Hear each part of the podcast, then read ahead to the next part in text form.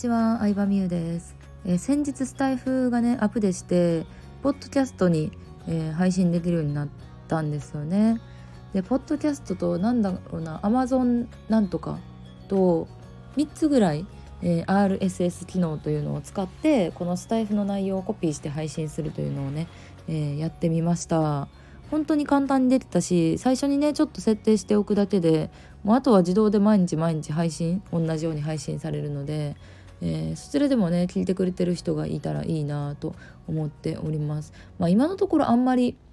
そんなにあのポッドキャストとかで聞いてる人はいないんですけどうんポッドキャストで始めましたっていうのをねアメブロとかインスタでねちょっと宣伝したところですねあの、聞いてくださる方がいてでそのビジネスの企業ランキングっていうところにも結構上位にね入ってたりもできたので、まあ、そこからね知ってくださる方もいたらいいなと思います。そんなに手間がかからないし毎日ね、えー、なんかやらなあかんわけじゃないのでやっておいて損はないかなと思います。やり方についてなんですけどあのノートの方であのスタエフの公式の方がねやり方を載せてくれてるんですねマニュアルを。なので私はそれ見ながらどうやって同時配信のやり方なんて全く知らなかったんですけど調べながらやったら簡単にできました。はいということでスタイフもね、えー、ほぼ毎週のように何らかのアップデートがされてたりとか改善されてるのがすごくいいなと思います。新しい機能が増えたりとかうん。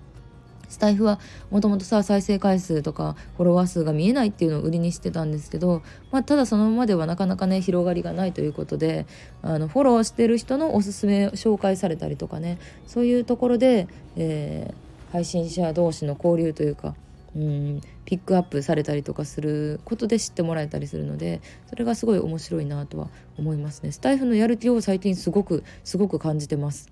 うん、私が始めたのはだいたい2年ぐらいもう1年半ぐらいかな2年ぐらいなんかなになるんですけどうんなんかある時スタイフのスタッフの人みんなやる気なくなったんかなって思った時期あったんですよ。私が何回送っても何回送っても不具合の修正がされない。うん結構決定的な不具合だったんですけどされなかったりとかして。でこういうさスタートアップのさ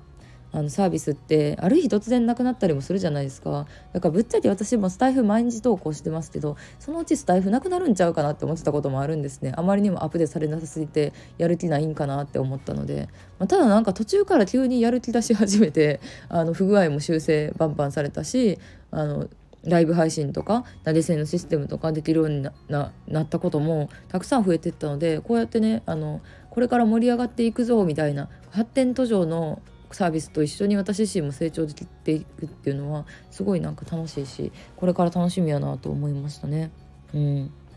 ね、ただスタイフのねその収入源というかどういう風になっていくのかなっていうのは気になりますね。うん、だってフォロワー数やっぱりさ人ってさ戦いがあるから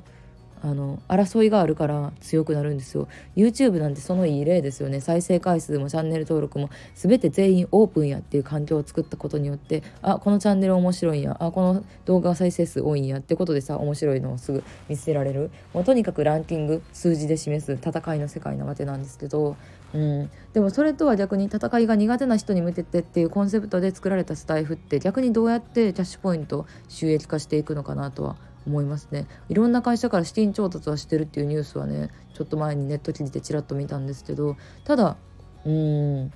ね今あるスタイフの収入源って言ったら投げ銭での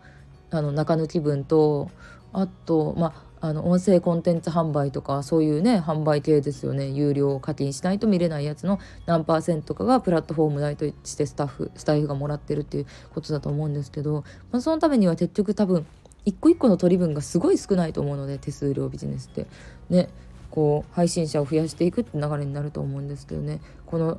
音声のサーバー代もすごいかかってると思いますしどうなっていくんだろうっていうのは思いますね。そうなるとやっぱりスポンサーとかうーんね CM 制度が出てきてしまうんだろうかと思ったりもします。だって他のキャッシュポイントが私は思い浮かばないんですよね。ね。テレビとかドラマだってさデックとかさタダで見れてるわけですけど視聴者は。じゃあなんでタダで見れてるんかって言ったら CM 流れてるからじゃないですか。じゃあこのスタエフなんでタダで見れてるんかって言ったら言ったら私みたいなタダ働きをしたいよっていう人が大量に集まってるからみんなタダで聴けてるわけなんですけどとはいえうーんでもどこかしらでねこう収益を発生させるポイントがないとダメだと思うのでどうするんだろう。ねライブ配信のような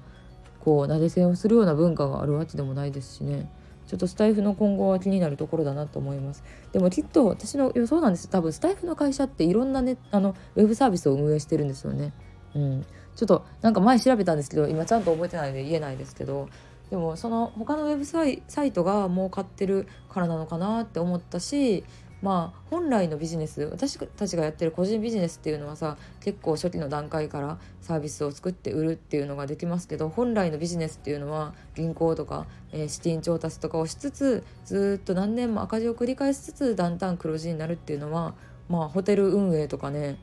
うん、そういうのも考えたらまあ本来そっちなのかなと思ったりもしますね。ずっと赤字。アマゾンとかもずっと赤字でねあの